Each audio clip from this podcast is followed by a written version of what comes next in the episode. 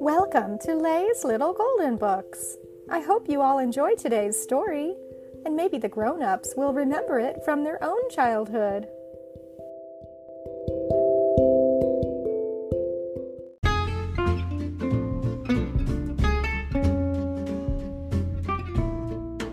Howdy Doody's Animal Friends. Story by Kathleen Daly.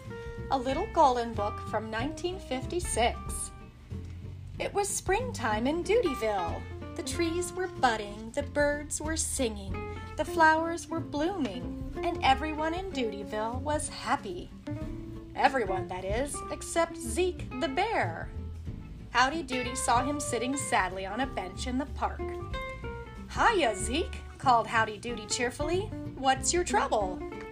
Hello, Howdy. I can't find Hyde, said Zeke. He's disappeared. Hyde was another bear, Zeke's pal. Impossible, said a voice out of nowhere.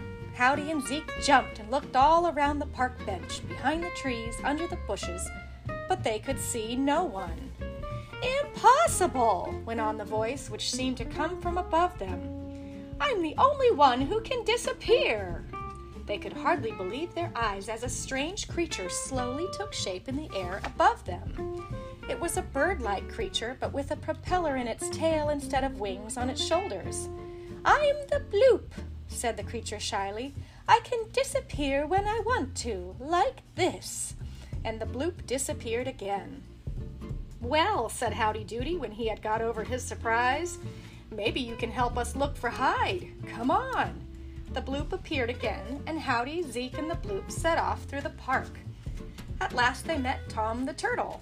He was warmly dressed in a turtle-necked pullover. Have you seen Hyde? asked Howdy. No, said Tom, but have you tried the zoo? So Howdy, Zeke, the bloop, and Tom went to the zoo. They looked in the monkey house. Hyde wasn't there. They looked in the bear's den.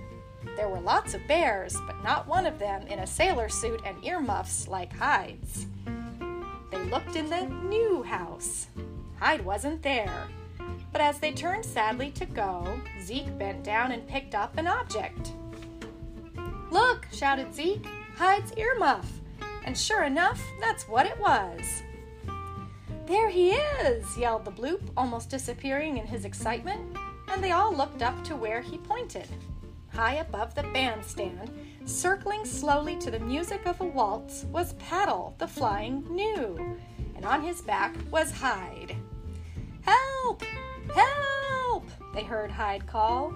Paddle won't come down. He gets like that, snorted one of the other gnus disgustedly. Once he gets up there, he's nothing but a show off, just because he can fly. Howdy Doody scratched his head thoughtfully for a minute, while Hyde and Zeke kept calling to each other, and Tom and the Bloop made worried little noises. Suddenly, Howdy had a plan.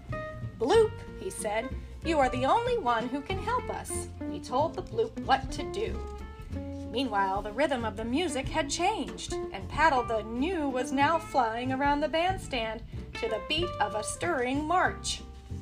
Suddenly, Paddle heard a voice beside him say, You think you are clever, don't you, Paddle Gnu, flying up here like a bird? It was the invisible Bloop flying beside Paddle, but of course, Paddle didn't know that. Was that you, Hyde? stammered Paddle. No, answered Hyde. You think you are clever, went on the mysterious voice.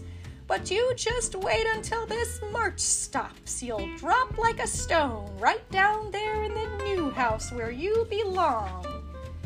No, no, said Paddle in a panic. Who are you? But the voice only said, Better go down while you can still make a graceful landing, or else, ha ha ha, will you look funny? The march was drawing to a rousing climax. Paddle didn't know whether the mysterious voice was telling the truth or not, but he certainly didn't want to find out by falling flat on his face in front of those jealous gnus. So down he came, landing right at the feet of Howdy Doody and his pals.